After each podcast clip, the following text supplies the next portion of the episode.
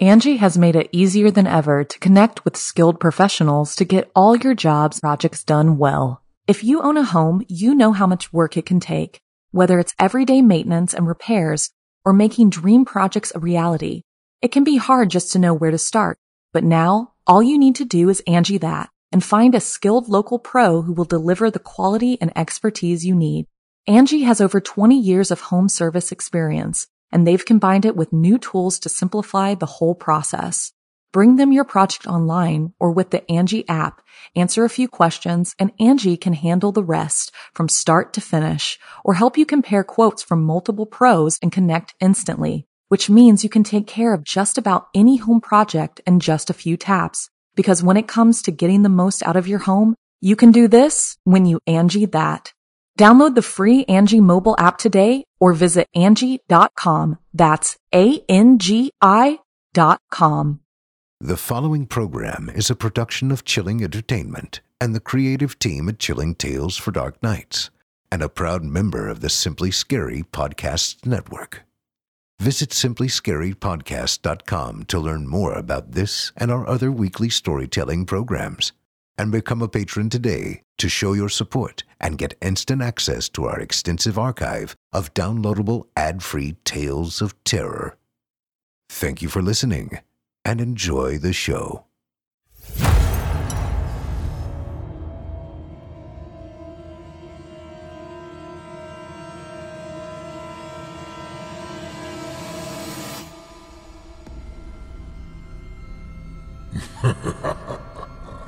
Good evening.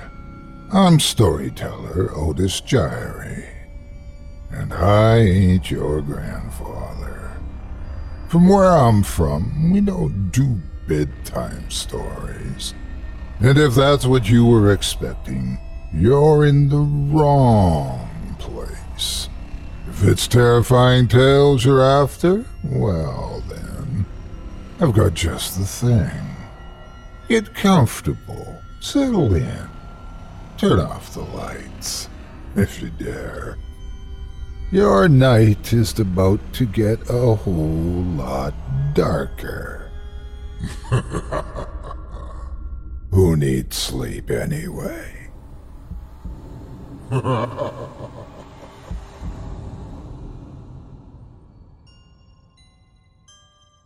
Good evening. You're listening to Scary Stories Told in the Dark. Welcome to Season 7, Episode 12. I'm your host, Otis Jiry. And in this episode, I'll be performing five spine chilling tales for you, all of them from author Christopher Maxim, about sinister science, eerie instruments, odd advice, unusual occupations, and unforgettable fear. You're listening to the standard edition of tonight's program, which contains the first two terrifying tales. If you'd like to show your support and enjoy an extended version of this and other episodes with twice the terror, visit simplyscarypodcast.com and click Patrons in the upper menu to sign up today. Thank you for your support. Now, it's time to take a walk together down the moonlit trail so lock your doors, turn your lights down low, and settle in. The show's about to begin.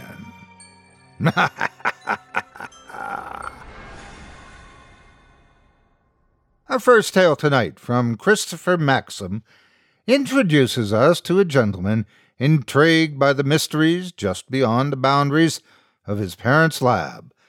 Some things, as they say, may be better left undiscovered. Without further ado, I present to you my father's secret room. It had been racking my brain for months. What exactly did he keep in there? Why was he being so secretive?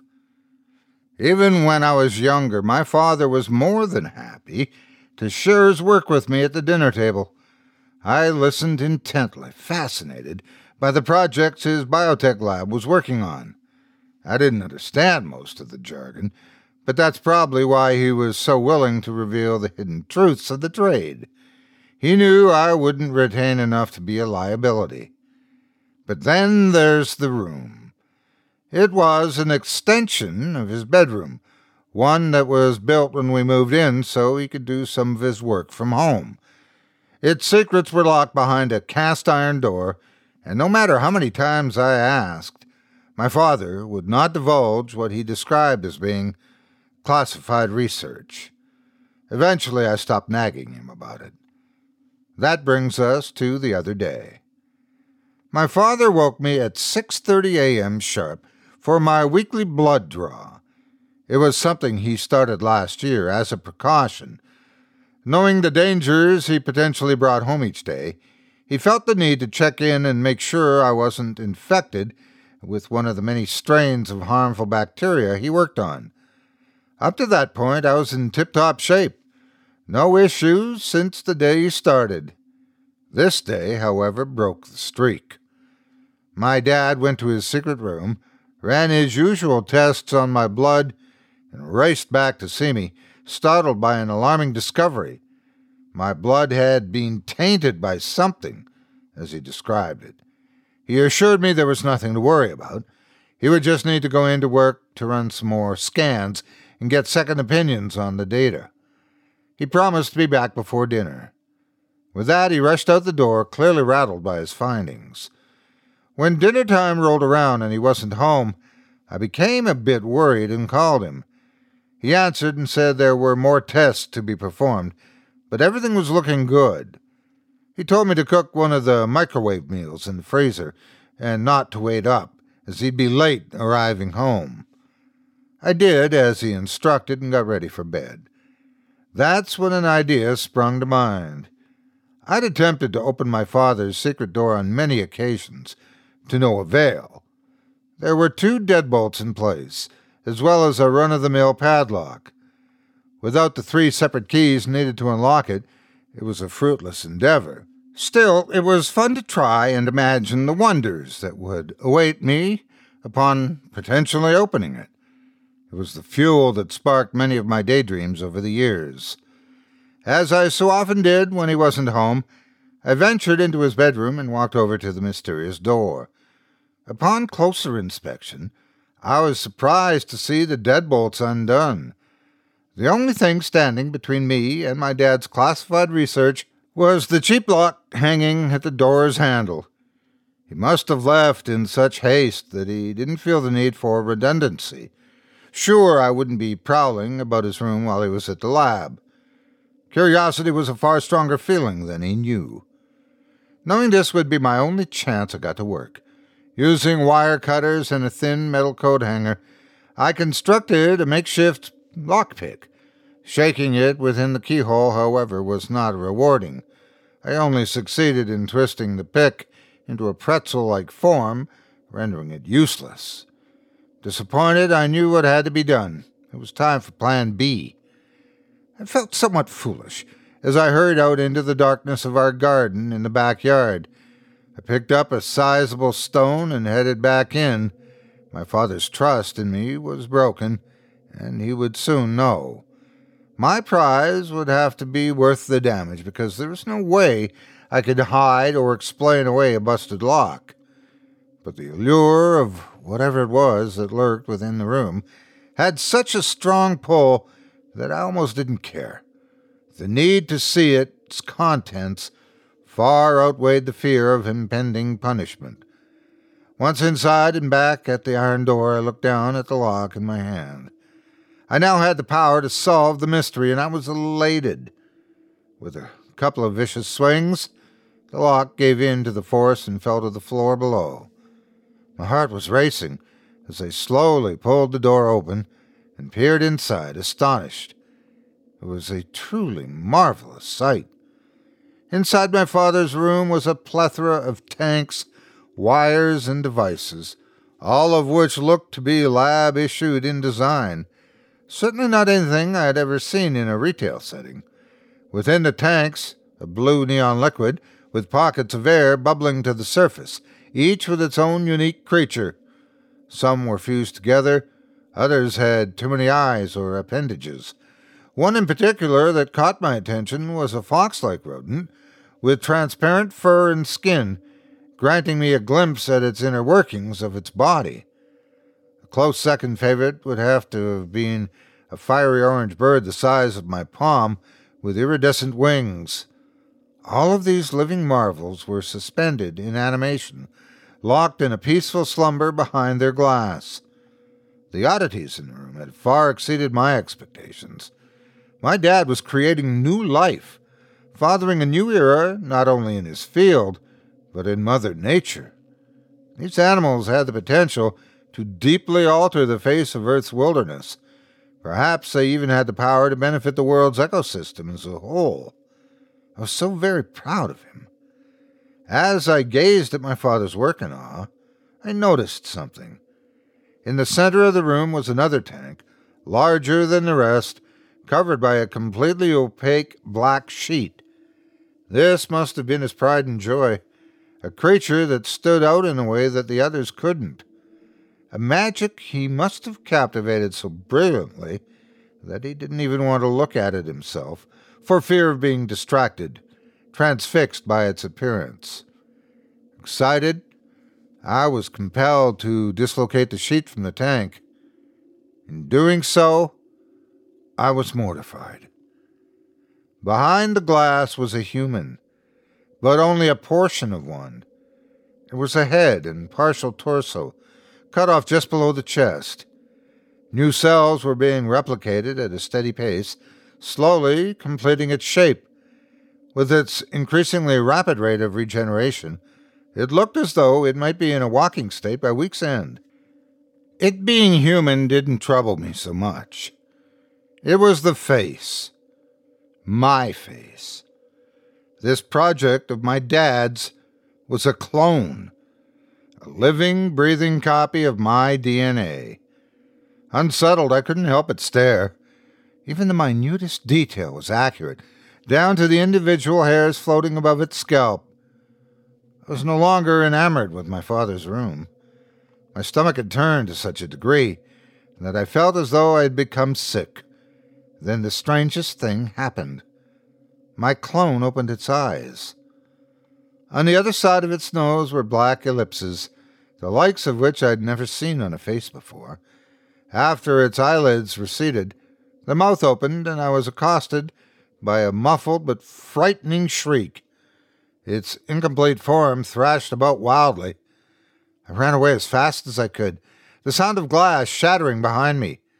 I foolishly forgot to close the door, too preoccupied with my own survival. I looked back once while running and saw the horrifying sight of a dark eyed version of me from the chest up, floating through the house to my position. I left as quickly as possible and sprinted into the trees toward my father's lab. Coming from the direction of my home, a terrifying symphony of unnatural screams filled the forest. The facility where my father worked, as well as our home, was located along a dirt road in the woods. Moonlight soaked the path, granting me ample visibility to make my way there. My trek was met with the eerie soundscapes of the forest, including the occasional far off outburst from my copy, who I knew must have been gaining on me. Having legs was an advantage. My pace never wavered, and I was able to reach the lab within the hour. Before venturing over to the entrance, I surveyed my surroundings. The unsavory sounds of midnight animals filled the air around me. The outcries of wolves, predatory birds, and bears. These, however, were not what I was listening for. Once certain that my copy hadn't followed me, I used the speaker box to communicate with the receptionist. Luckily, the response was immediate. Uh, how can we help you? Uh, hi, this is Garrett's son. I really need to see my dad. There was a brief pause before I received a reply. One moment. I waited patiently, but nervous. As I stood there, my ears were met with a familiar, inhuman sound, reverberating off the trees at the edge of the clearing. It was closing in. What are your full name? Date of birth, and social security number. I was beginning to panic, but was able to provide the information requested. Thank you. One moment. The horrific sound was no longer distant. It grew louder as I watched the grotesque form of my clone floating up the path, coming towards me. My breathing became sporadic, as did my heart rate. You've been approved. You may enter at the sound of the buzzer. I quickly opened the door and entered the building, slamming it shut behind me. My other self did his best to charge at the closed door, but was unable to penetrate its thick metal layers. I was finally safe. At the front desk, the receptionist offered a greeting and pointed me in the direction of the next floor where my father's office was located. I thanked him and headed off upstairs. The second floor of the lab was a labyrinth red carpet and identical white doors weaving in and out of the dimly lit hallways. I tried turning the knob on the first door I saw, which belonged to room 371. It was locked. Hello? Is there anyone in there? I'm looking for my father. A man opened the door for me and sat down at his desk. The room wasn't anything special, some workstations with a plant and waste bin in the corner. No sign of my father. I tried conversing with the man who let me in, but he ignored me completely. His strange demeanor and zombie like state were unsettling. Unable to get any answers out of him, I left. The door was swiftly shut behind me. The other rooms were exactly the same. I tried dozens of them. There was always a single worker inside, all of whom ignored my presence. The closest I came to a conversation was one of them trembling, muttering to themselves. This isn't worth a paycheck. After that, I stopped knocking on doors altogether and simply wandered the hallways. It seemed there was a rule against speaking to outsiders. Just as I was about to go back down to the receptionist and ask for directions, I saw a door at the end of one of the halls, unlike the rest. It was white, but instead of a room number, there was a plaque affixed to its surface. Dr. Garrett Covenwood, head of operations. That was it my dad's office. I waltzed over and knocked on the door. Dad, it's me. I made a mistake. I, I really need to talk to you. There was no response. Fortunately, the door was unlocked. I gently turned the knob and pushed it open, revealing the inner sanctum of my father's workplace. Another area I had always wanted to see, one that I constructed many times in my imagination. Unlike the secret room at home, his office was entirely normal. There was more red carpet and plain white walls. A single desk was perched in the corner, complete with a computer and piles of paperwork. On the opposite side was a filing cabinet and a few chairs. That was it. It was as ordinary and mundane as it could possibly be. But I was not disappointed. My only goal was to tell my dad about the copy and hope he would know what to do. I scoured the room in hopes of finding a phone to call him with. There wasn't one. Instead, I discovered a strange red button protruding from the side of his desk. In pressing it, something unexpected happened. I watched, amazed, as the far wall of my dad's office opened up and slid onto the corner, governed by an unseen mechanical interface.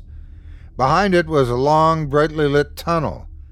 Upon crossing the threshold, I noticed several tanks lined up along the walls, similar to the ones back home.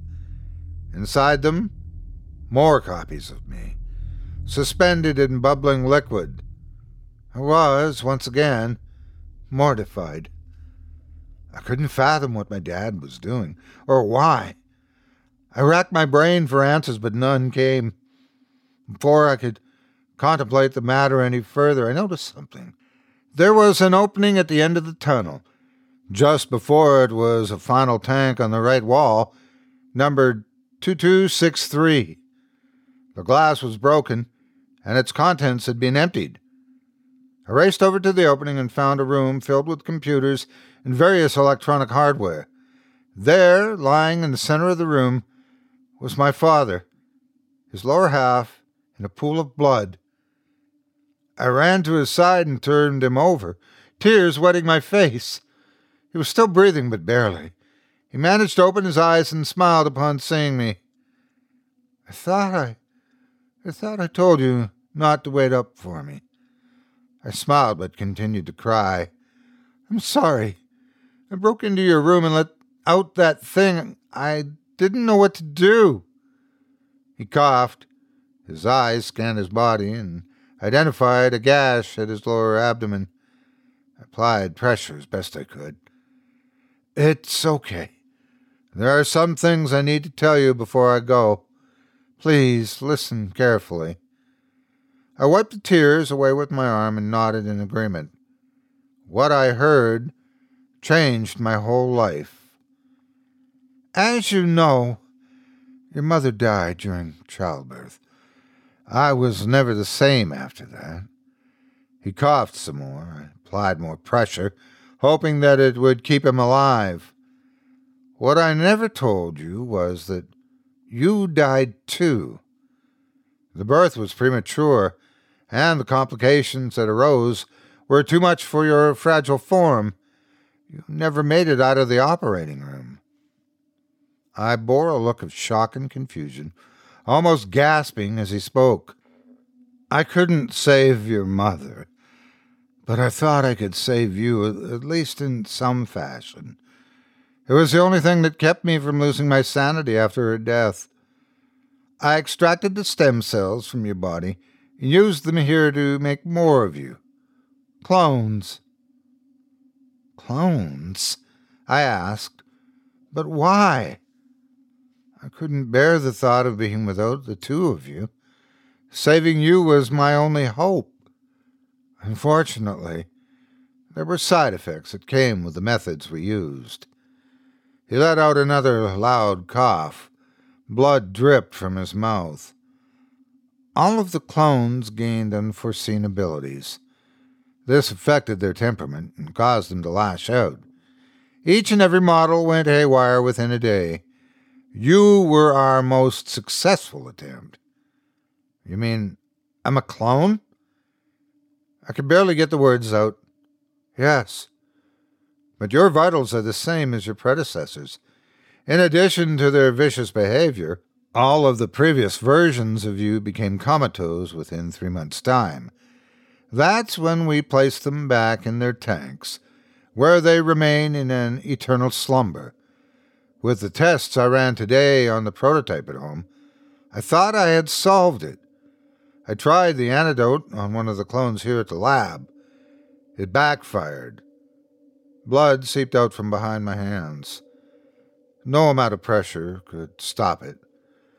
I was able to wake it up, but it grew wilder than the rest. It had abilities the others didn't and used them to attack. How long have I been alive? How much time do I have left? He coughed some more. I wasn't sure he would even be able to respond. You have one more week. Y'all have neural implants. That's how I was able to give you your memories. I was saddened by the news, but it was strangely relieving to know the truth. My father looked up at me one last time. The blood was now pouring from his wound. I hope you can forgive me. I love you so. His eyes went blank, and his head fell in my arms. He was gone. I sat there for a long time and cried over my father's lifeless body. Even if I was only three months old and equipped with fabricated memories, it was the only family I ever knew. Even if it wasn't a real relationship, I loved him. As I wept, footsteps echoed in the distance. I turned to see the full bodied clone that had broken free from the tunnel, standing at the edge of the room. His eyes were dark and his mouth opened at an unnatural angle. He let out a shriek that pierced my very soul and struck fear into my racing heart. I had to escape. But how? I stood to meet its horrific gaze. Terrified and without many options, I tried conversing with it. Hello. Can you see me with those eyes of yours? I'm just like you. We're family, in a, in a sense. It tilted its head in curiosity. I cautiously walked towards it. It's okay. I'm not here to hurt you. I was created just as you were. We're the same, you and me. My heart was pounding hard as I closed the gap between us. See? There isn't anything to be afraid of. I'm your friend. Now, inches apart, I put my haphazard plan in motion. Without giving it a second thought, I pushed my clone aside with a great deal of force and rushed out of the tunnel and into my father's office. It screamed a sickening cry and ran to me. Eventually, I no longer heard its feet touching the floor. I turned to see it levitating in my direction, just like the unfinished prototype before it. I ran out of my dad's office and navigated the maze of halls with sheer luck, successfully making it down the stairs and to the first floor. I called out for the receptionist to help me, but he was not at his post. It seemed I was on my own. In a flash, I yanked open the front door and stumbled onto the cool night air. There on the path, waiting for me, was the prototype, still floating above the earth. I dashed to my right and took off into the trees, desperately hoping the shrubbery would hide me to some extent. It was no use. I looked back to see both clones honed in on my position, both flying into the forest. There was no way I could outrun them. Thinking quickly, I developed a theory. Their eyes were void of color. The thought of the exchange I had with the clone in my dad's office. It was a long shot, but I carefully took cover behind a tree, walking as softly as I could manage. The clones followed suit, but dispersed at my last position, seemingly unaware of my whereabouts. They split up in an effort to find me. My theory was proven correct. They were blind. They were able to only react to sound. That's how they were able to navigate the forest in the dark. If it was quiet, I thought, I might be able to leave unnoticed. Putting as little weight as possible into each of my steps, I made my way to another tree, then another, I repeated this process until I accidentally stepped onto a fallen branch, creating a loud crack that rang through the woods. My cover was blown. Within a matter of seconds, the two clones caught up to me and readied themselves for an attack. I was out of breath and energy, unable to run any more. There would be no escaping them now. This was it, my final moments. Knowing I only had a week left anyway, I wasn't all that bothered. The only thing that kept me scared was the thought of what these foul creatures would unleash upon me. They had abilities unknown to the natural world. Seeing the agony my father went through when he passed, it was safe to assume I was in for a good deal of anguish at the hands of my other selves. I closed my eyes for the impending torment. That's when a fleeting thought bubbled to the surface. If I was a clone, just like them, did I have powers too?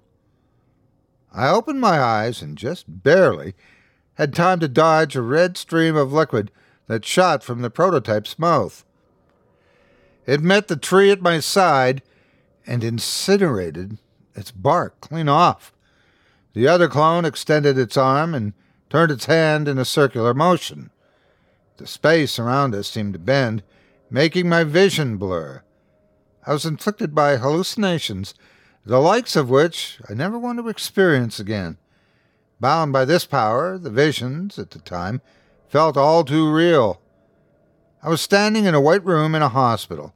From what I could tell, doctors were scrambling to deliver a baby. I managed to catch a glimpse of the woman between the outline of their forms. It was my mother. I had only ever seen her in pictures, but I was certain it was her. This was the day I was born, or at least when the actual me was born. Her pained cries ricocheted off the walls and burrowed into my ears. After a moment or two, The sound abruptly stopped and the doctors dispersed, forming a path to the table. I hesitantly stepped over to it and was greeted by a terrible sight. My mother was still, her eyes glazed over. Something was moving within her abdomen. It began crawling its way out, blood and organs spilling over onto the floor. A face appeared above the mess. It was one of the clones, its dark eyes cutting through my stare and shaking me to my core. It expelled a black smoke from its mouth that swirled around the room and filled my field of view. It then dissipated, transitioning to another scene. I was now outside of my home, peering in through the window.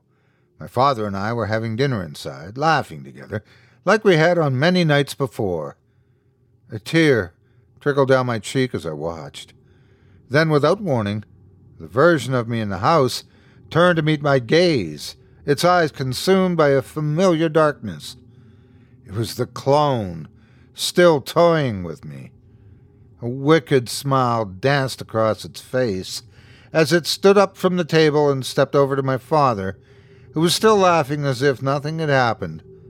All the while it never turned away, our eyes still locked in a sickening stare. I cried out futilely. The clone placed its hand on my father's head. I struck the glass to warn him, but it was of no use. His smile grew wider. I shut my eyes not wishing to see what would come next. There was a loud crack, followed by the thud of a body meeting the floor. I reluctantly opened my eyes to see the clone right there at the window. I fell back in fear and hit my head on the unforgiving ground. The illusion was then broken. I found myself back in the forest, pinned to the ground by an unseen force. I had to act fast. I tried to tap into whatever reservoirs of energy I possessed. The clones readied themselves. I saw the prototype open its mouth again. I would be a goner if not for what happened next. Almost out of my control, I broke free of my restraints, releasing a wave of energy that propelled the copies deeper into the woods. I stood in an upright position and nervously awaited the return, still unsure of how to use my newfound abilities. Their screams bounced across the tree line. They appeared before me, their faces contorted in pure anger. With them, an armada of wildlife, deadly creatures that didn't exist in any textbook, a bear the size of a house with grass like fur, wolves with six legs and three eyes, human sized bipedal rabbits, and a slew of others I had no time to examine. They must have been failed experiments from the lab. They charged at me with bloodlust in their eyes, using what seemed like a collective of telekinetic energy. I was hurled upward into the air. They gathered below and waited for me to fall to them. I helplessly flailed about while descending to what I thought would be my inevitable death. On my descent, something awoke within me. All at once I stopped falling, and hung there in the night sky facing the group below. Then, almost instinctively, I unfolded my arms and legs out in front of me. Something I can only describe as a loud, metallic creak was expelled from my mouth, while a glow left my skin and washed over the forest. I came to on the forest floor. The many lab experiments that once haunted me, including my clones, were scattered around, inanimate, on the ground. There were colorful sparks dancing across their heads. Their neural implants must have short circuited in the blast. They wouldn't be chasing me again any time soon. As I strolled through the forest towards my home, I thought of my father. No matter how wrong he was in what he did, or how artificial my memories were, I still held him close to my heart. I would have to spend my last week of life mourning his death and finding a way to come to terms with everything. I don't know if I'm fit for an afterlife. so I can't be sure I'll ever see you again. Just know that I do forgive you and miss you terribly. You will always be my father.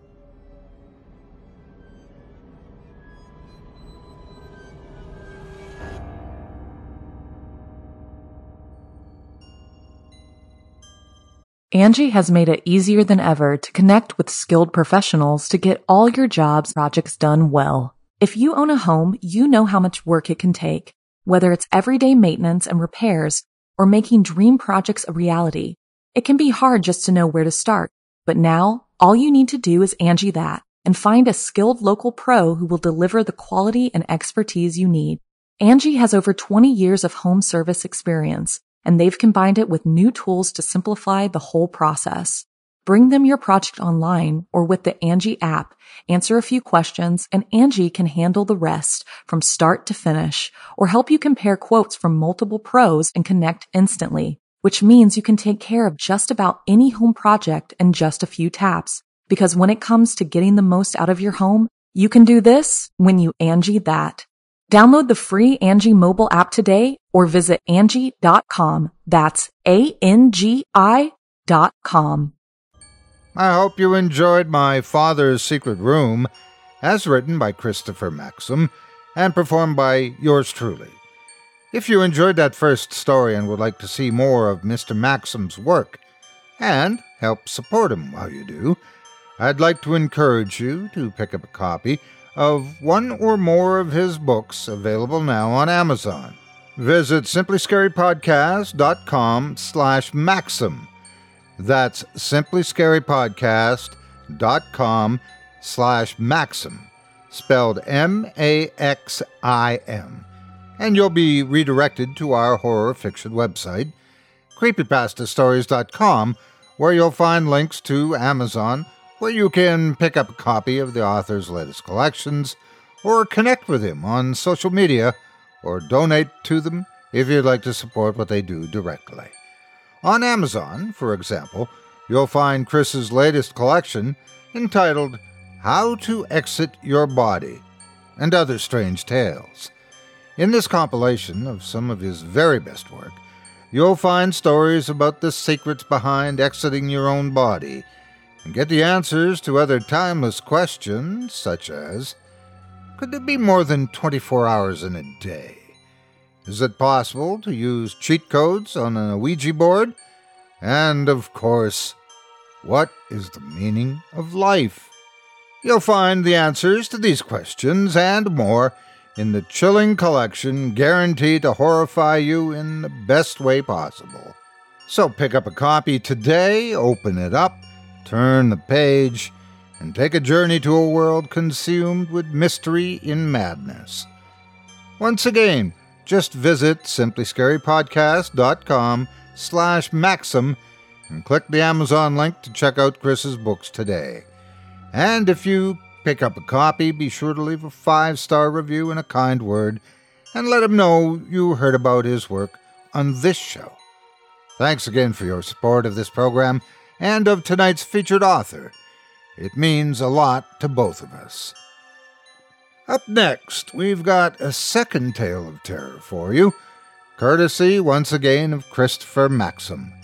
In it, a musician gets the deal of a lifetime on a used piano. It's destined to become one of his most prized possessions, or will he discover the hard way that you get what you pay for? Without further ado, I present to you The Haunted Piano. I'm a musician. Not a terribly great one, but still, I consider myself a musician. I can play with the best of them, and I know my way around an instrument or two. More importantly, I'm a collector. I collect uh, various items, ranging from the odd to the obscure, there's no rhyme or reason to my collection. It consists of anything uniquely interesting I can get my hands on. That's why, when I saw an ad on Craigslist for a vintage, rustic red piano, I couldn't help but reach out to the seller. The ad's title seemed normal enough old piano, free to a good home. I'd seen countless like it before. Nothing out of the ordinary, and certainly not something that would normally grab my attention. Still, I felt a strange need to click on it. Perhaps I was bored, or maybe I just wanted to see what it looked like. Either way, I gave in to my compulsion. Upon clicking the ad, there was no picture, just an anomalous but intriguing story. It read something like this I'm offering my piano to anyone who's willing to come and pick it up. It's very old, but still playable. I can prove this upon your arrival. It's red and bears no brand markings. This is because it was made by my great grandfather. It's a one of a kind. He went out himself and chopped down a redwood tree to provide the material to build it. It took him many days to finally cut down the tree and much, much longer to finish making the piano. Nearly his entire life was put into this thing. I, however, have no use for it. It's been passed down in my family many times over. I have no wish to continue the tradition, and the piano is currently taking up too much space in my home. I want it as gone as quickly as possible. You can reach me by phone at the number listed below. Serious inquiries only. Margaret. Reading the ad sparked my curiosity. One of a kind. Redwood tree? How strange and absurd. I had to see this thing. If it was half as remarkable as Margaret's description made it out to be, then it was a must have for my ever growing collection. As such, I decided to give her a call. Margaret answered the phone after the first ring and immediately asked is this about the piano? She was thrilled to hear I was interested. I, too, was thrilled, happy to know it was still available. We set up a time the next day for me to come over and take a look at it. I hung up the phone excited as could be. I had a feeling this piano would become the new centerpiece of my collection. My antiques and oddities spanned many years of history, as well as numerous countries. They ranged anywhere from the mundane to the wildly bizarre, but all of them were nothing if not great conversation pieces. Some of my favorites included a genuine voodoo doll from Louisiana, a tooth from a saber toothed cat, a book of spells written by an alleged witch, and a piece of an antler from the world's largest moose. Being a musician, I also owned countless instruments, too many to list. Each time I acquired a new item, my heart would race with excitement, whatever it was becoming the focus of my attention. The piano was no different. I couldn't wait to see it in person. I woke up the following day with no resistance to my alarm, swiftly starting my daily routine in an effort to minimize the time between me and Margaret. She said she was an early bird and that I could swing by early. With this in mind, I showered, brushed my teeth, and got dressed at a record pace, making it out the door roughly 25 minutes after getting out of bed. It might sound silly to be so worked up over a material object, but to that I'd say you must not be a collector. Seeing this piano in person was my mission, and it was one I intended to see through to the end. I found myself at Margaret's home within the hour. It was a quaint cottage at the end of a dead end road, surrounded by shrubbery and forest. There was an old tire swing in the backyard, indicating that it may have been where Margaret grew up. I wondered if her parents had passed away and left her the house. Maybe the piano reminded her of them, and that was the real reason she was getting rid of it. My speculation was interrupted by a woman racing out of the cottage to greet me. She signaled for me to come inside and went back in herself. This was, no doubt, Margaret. I hadn't identified myself in any way, but it wasn't likely that she received many visitors out where she was. Eager to see the piano, I quickly jumped out of my car and made my way up the stone walkway to the front door. Entering the house, Margaret seemed overjoyed to see me. It was jarring, but certainly made things a little less awkward. We exchanged a few pleasantries before she rushed me over to the room that housed the piano. She was excited to show me it, just as excited as I was to see it. I matched her pace as we made our way there. Upon entering, I stopped dead in my tracks. There, just a few yards away, was the piano in all its glory. It was a beautiful concoction of wood and ivory, the likes of which I'd never seen. It had such a striking red color, giving it an illustrious and bold finish, and the design was magnificent. Simple yet elegant, highly original, and certainly one of a kind, like Margaret stated in her ad. I stood there for a moment, my mouth agape in awe. Margaret mistook my reaction for disinterest, quickly going off on a sales pitch about its charm and history. Then she sat down at its stool and placed her hands over the keys.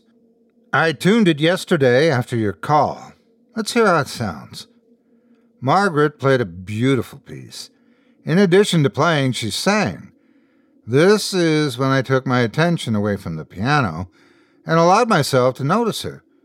She was young, maybe in her late twenties, beautiful, slender, she had silver highlights in her hair, giving it a strange, albeit lovely luster.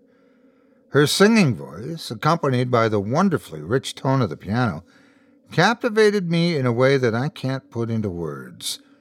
I allowed myself to be taken by the song until she finished. Before I could compliment her, Margaret continued her well rehearsed sales pitch. I don't know if it was her playing or her voice but I was sold the minute she touched the keys. Because of this, I interrupted her. I'll take it.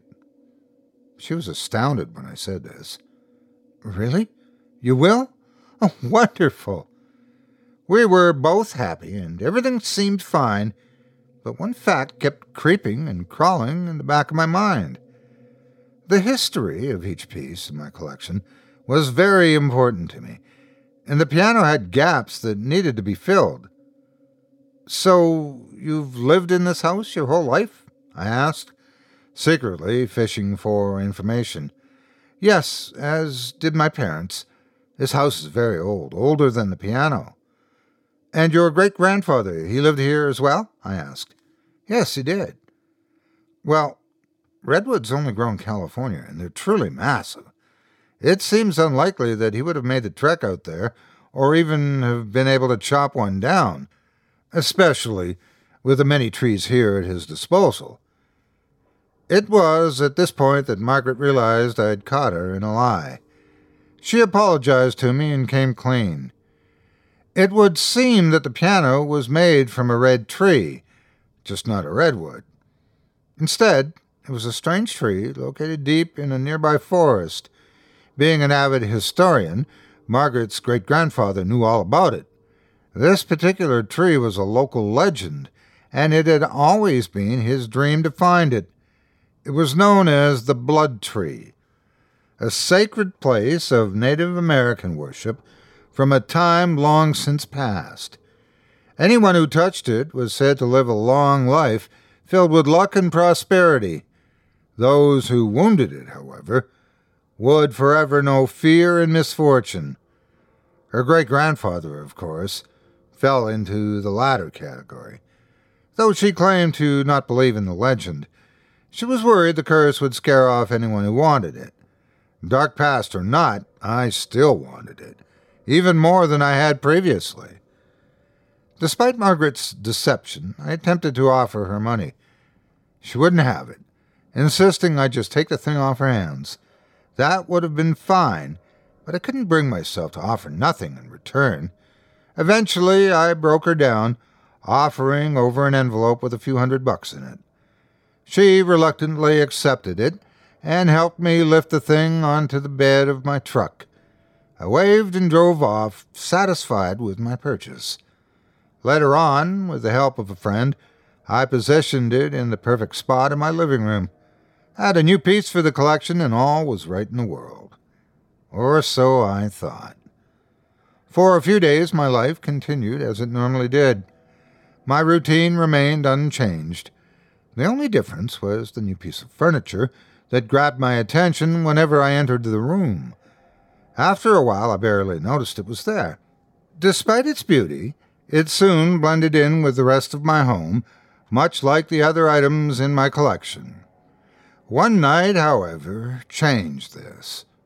I had just lain down and begun drifting into a light sleep when a loud bang downstairs jolted me awake. I jumped out of bed and took a moment to gather my wits. The sound was unmistakably the piano's fallboard slamming shut over the keys. That could easily happen on its own had I left it open. This was not the case. I hadn't played the piano once since I procured it. So what created the sound? I raced downstairs in an effort to satisfy my curiosity and put my mind at ease. What I found did neither. The piano's fallboard was up. Not only had it not shut over the keys, it was inexplicably open, despite my never touching it. Confusion swam through my brain, but soon submitted to the clutches of late night weariness. In an effort to make sense of things, I shut the fallboard and chalked up the noise to an animal outside before venturing back to bed. Nothing to worry about. The next day was pretty normal, at first. I woke up early, took a shower, brushed my teeth, and started my commute. I worked and dealt with the stress that came along with it, just as I always did. The piano was the furthest thing from my mind. It wasn't until I got home that had crept its way back in. Upon opening the door to my house, I was greeted by a cold gust that rushed out from within. I hadn't left the AC on, so this was strange. I walked into the living room and set my jacket on the couch. I then looked up and noticed the piano. The fallboard. It was up. That couldn't be. I shut it the night before. Had someone broken in? I sped around my house, a kitchen knife in hand, ready to attack any would be intruder. There was no one. After checking every inch of the house, I eventually found myself back in the living room in front of the piano. The fallboard was now down. Was I going mad? No, of course not. This was just the byproduct of an exhausted, overworked mind, nothing more. At least that's what I told myself to keep from dwelling on it. Still somewhat frazzled, I escaped to my bedroom and attempted to catch some shut eye. After changing out of my work attire and into my nightwear, my body fell into bed, an ocean of warm blankets and pillows enveloping me. A good end to a bad day, I thought. As luck would have it, sleep would elude my grasp. Quickly, after closing my eyes, there was another sound downstairs. This time it wasn't the fall board. No, it was music. Not just any music either. It was the piano. With nothing but adrenaline to guide me, I ran downstairs to see what was going on. Upon reaching the bottom step, the music stopped, and I watched as the fallboard slammed itself shut over the keys. My heart sank as I stood in place, shocked. When the moment passed, I ran back to my room and locked the door behind me. A vile mixture of fear and dismay crept under the covers with me. Company often kept when hiding from creatures in the dark, the byproducts of an overactive imagination. This monster, however, was all too real. The sound of my alarm woke me the next day. I was surprised I slept wondering if the previous night was a bad dream. This wasn't the case, but my mind gave in to the notion. Living in a state of denial was better than living in a world where pianos came to life. It was a splendid defense mechanism, and one that allowed me to go about my day without fear or unease. I left, went to work, came home, and went to bed. Everything was back to normal, just as I told myself it was. But lies only stretch so far. The familiar pang of ivory keys snuck into my room as panic set in again. That's when it hit me. This wasn't paranormal. It couldn't be. It was a cheap parlor trick. Margaret must have outfitted the piano to play itself, much like the player pianos of old. This was just a prank, a laugh at my expense. That's why the dang thing was free. I ran downstairs to solve the mystery once and for all. Like clockwork, as soon as my foot touched the bottom step, the piano stopped playing. I walked over to it nonchalantly, confident in my new theory. Upon opening it up and exploring all of its crevices, I was surprised by what I saw. It was just a normal piano. Nothing extra was added in its creation to make it play on its own. Nothing at all. My calm demeanor vanished. I stared at the redwood and ivory keys before me and almost felt compelled to ask, What are you? Instead, I remained silent. This silence, however, was quickly obliterated by the sound of music as the piano began playing itself once again. I wanted to run, but terror kept me still. I watched the horror unfold. The keys were pressed down hard, controlled by an unseen force.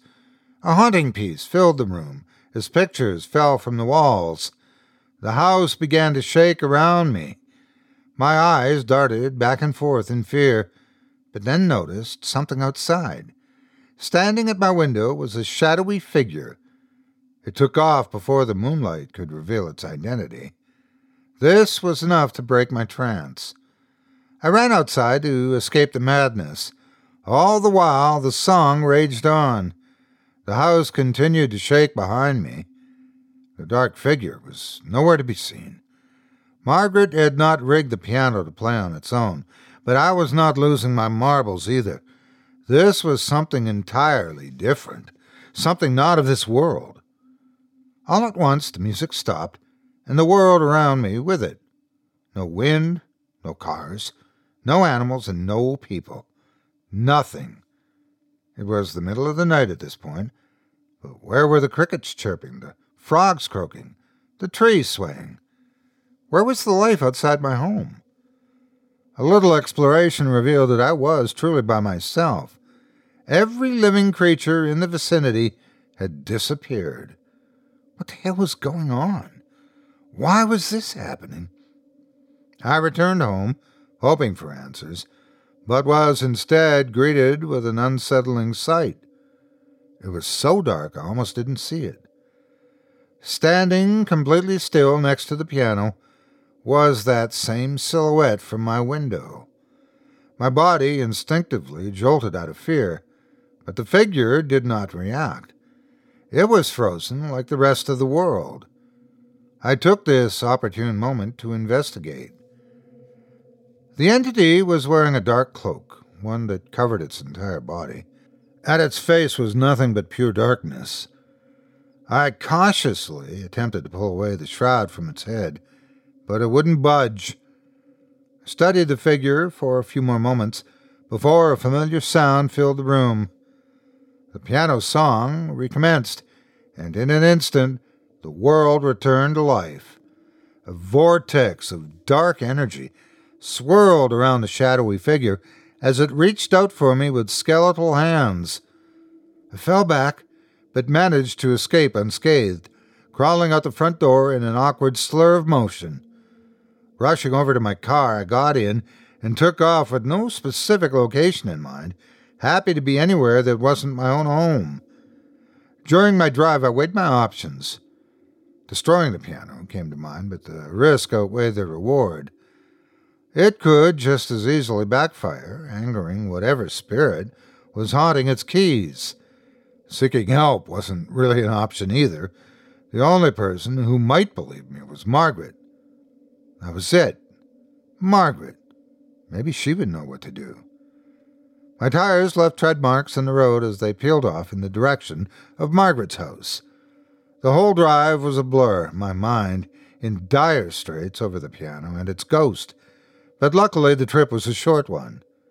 It was late, but I didn't care. With the car parked in the driveway, my still shaking legs carried me up the walkway toward the front door. My march, however, was impeded. The cloaked figure was there, standing at the door to Margaret's house. Before I could so much as turn in the opposite direction, it grabbed me by the arm with its bony fingers. Its vicious strength kept me anchored in place. My body cowered as it leaned over me, almost as if to say, Leave this place. Its grip waved for a moment, allowing me a small window of opportunity to escape. I hightailed it out of there without looking back. Defeated, I had no choice but to return home. I hesitantly stepped past the piano and walked up to my bedroom, where I locked the door and fell onto my bed, I'm mentally exhausted. I would not have even a moment of solace. As the song started up again, the second my head hit the pillow, the house quaked beneath me, but I remained still, sick of the repetition. The banging on my bedroom door that followed, however, succeeded in startling me. I jumped out of bed and pushed my dresser to the door. Hiding beneath my sheets, I attempted to tune out the ruckus around me. The banging persisted, but I chose to instead focus on the song, allowing myself to properly listen to it for the first time. Surprisingly enough, it was beautiful. Dark and sullen, but beautiful. Its melody soothed me, relaxing me to the point that my eyes grew tired. Despite the pandemonium, I fell asleep and dreamt. The dream world I found myself in was different from that of my usual dreamscapes. It was overwhelmingly vivid and ambient. Words like surreal and otherworldly just don't cut it. The awareness I had is also difficult to explain. Lucidity is too small a concept. I was completely aware of my surroundings in the sense that I could feel everything about them their history, their purpose, and their place in relation to the rest of the world. I know that doesn't make much sense, but it's the only description I have to offer. The dream's visual makeup was that of a forest. It was dense, but my astral form floated to a clearing past the roots and branches. It was a large meadow, and at its center, a large red tree. Every fiber of my being knew where I was. This was the blood tree, the precursor to my piano, the building blocks of a haunting in the form of a sacred plant. As I marveled at the beauty of the blood tree, a person stepped out from behind it, a Native American, he didn't speak. He simply pointed at the tree. This is when the piano leaked into my dream. The song played as glowing lines ran up and down the tree's bark. The Native American put his hand to the wood, motioning for me to do the same. Bewildered and awestruck, I obliged. The glowing lines raced past my skin. It was an incredible sensation. As these lines traveled, my eyes were filled with visions, a glimpse into the blood tree's past. Its bark wasn't always red. Willing Native Americans came up to the tree every year, sliced their hands open, and placed them around its trunk. Their blood then dripped into its base, representing the lifelines of their people. It also signified becoming one with nature, feeding the tree life from within. It was the anchor that kept their community together. This is where they gathered and enjoyed life, a place free from worry or judgment, a place of peace. More moments came to me as the glowing lines circled our hands. This was also where the natives buried their dead.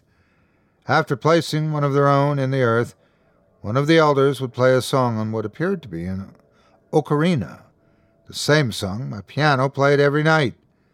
It was their song of death. When it was all over, a final offering of blood was taken from the fallen and painted onto the blood tree, granting their spirit safe passage to the afterlife. When the vision ceased, my new friend released his hand from the bark, reached into his satchel, and pulled out an ocarina. He began playing the song of death, but then stopped. He handed it over, and motioned for me to play instead. Wasn't sure what he was up to, but felt no need to defy his wishes. With a little practice, I was able to get the hang of the instrument and play the song he sought to hear. As I played, the blood tree began wilting, its bark changing from red to black. My friend was ecstatic. For one reason or another, this is what he wanted. It wasn't until I awoke moments later, in bed, that the pieces of the puzzle clicked into place. Margaret's ancestors had taken away the native's headstone.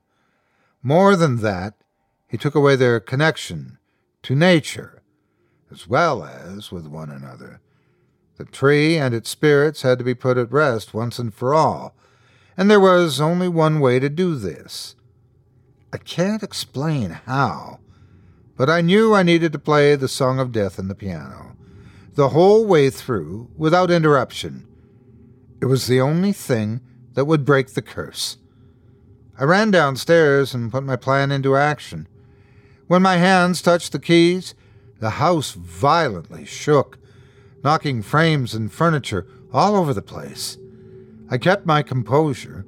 Out of the corner of my eye, I saw the dark figure standing at my window again. Still, I continued, I had an obligation to persevere, if not for the tree or its ghosts, then for myself. The nightmare had to end. The cloak entity materialized at different spots in the room, sometimes next to me, other times breathing down my neck.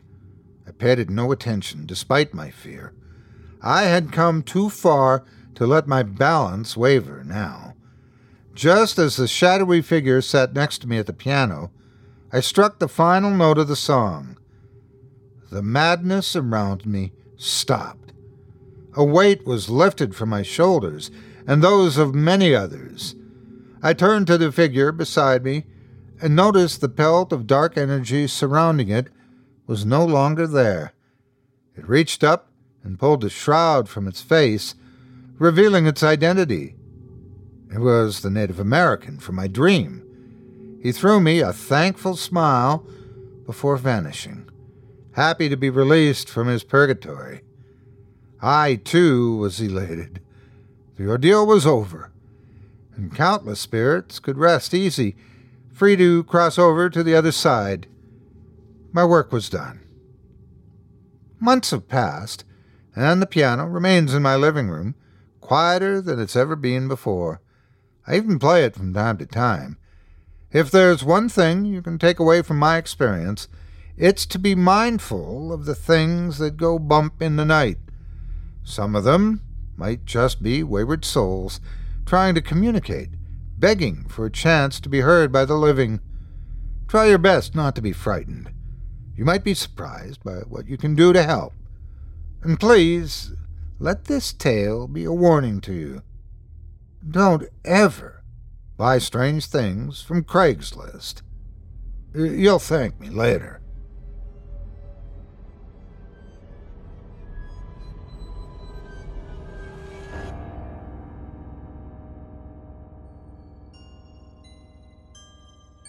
I hope you enjoyed The Haunted Piano by author Christopher Maxim, as performed by yours truly. If you enjoyed the tales you've heard tonight, I'd like to remind you one last time that tonight's featured author has an amazing selection of stories for sale on Amazon.com. Visit simplyscarypodcast.com slash Maxim. That's simplyscarypodcast.com slash Maxim, spelled M-A-X-I-M, and you'll be redirected to the author's profile at creepypastastories.com where you'll find links to his social media, as well as a means of donating to him directly or pursuing his collections of short stories and anthologies on Amazon.com. And again, if you give any of Chris's work a try, please leave him a quality review and a kind word, and be sure to let the author know you heard of him on this program and that Otis Jiry sent you. It would mean a lot to me. Before we go, I'd like to take a moment to thank you for joining me for this episode of Scary Stories Told in the Dark. If you enjoyed what you've heard on today's program, please take a moment to stop by our iTunes page or wherever else you listen to your favorite podcasts and leave us a five star review and a kind word as well. It makes a huge difference and would mean a lot to us. If you'd like to hear a premium extended edition of tonight's and all of our other episodes featuring Twice the Terror, visit simplyscarypodcast.com today and click the patrons link in the menu at the top of the screen. You'll find yourself at chillingtalesfordarknights.com where you can purchase season passes for this podcast and our other quality storytelling programs, or become a patron for as little as $5 per month and get access to our entire audio archive dating back to 2012, all of it ad free. If you happen to use Facebook, Twitter, Instagram, or YouTube, you can follow and subscribe to Chilling Tales for Dark Nights there, where you'll get all of our latest updates and new releases and have the chance to interact with us each and every week. You can subscribe to me on YouTube as well at the Otis Jiry channel, where you'll find releases of my series Horror Story Time, dating back to 2014. And you can find me on Facebook, Twitter, and Instagram too. Just search for Otis Jiry. Until next week, stay spooky and get some sleep, if you can.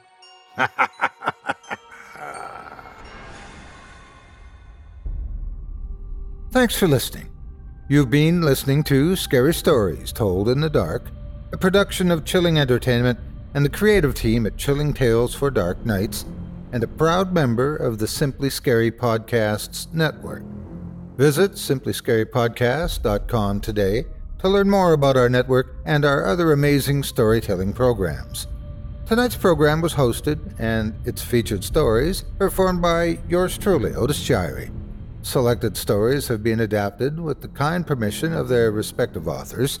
Original music provided by Luke Hodgkinson and Jesse Cornett.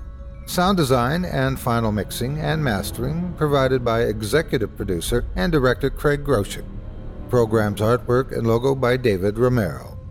If you're looking for some fresh tales on a daily basis while waiting for the next podcast, check out my YouTube channel, the Otis Jiry channel, and my extensive collection of narrated tales there. Simply search on YouTube by my name and you'll find me. And don't forget to subscribe and press the bell notification icon to get my latest releases. Got a scary tale of your own that you'd like performed? I take submissions. Email it to me today at otis at simplyscarypodcast.com to have your terrifying tome considered for production in a future episode of this show. That's O T I S at simplyscarypodcast.com. If you've enjoyed what you heard on tonight's program and are joining us on your favorite podcast app, subscribe to us to be sure you never miss an episode and leave a five star review and a comment. Your feedback means a lot to me.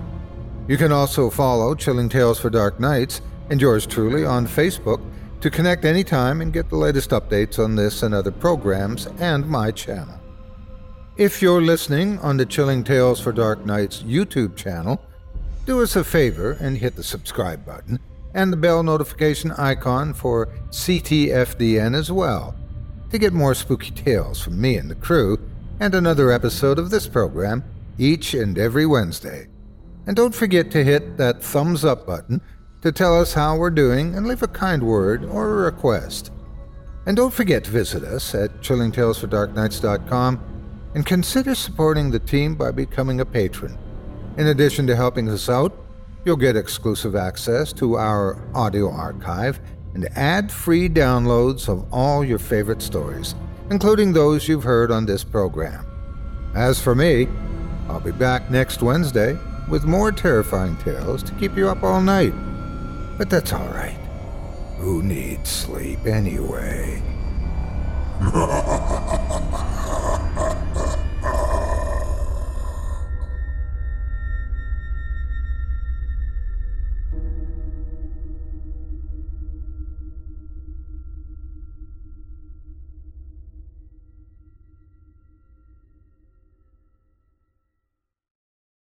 Angi has made it easier than ever to connect with skilled professionals to get all your jobs projects done well. If you own a home, you know how much work it can take, whether it's everyday maintenance and repairs or making dream projects a reality.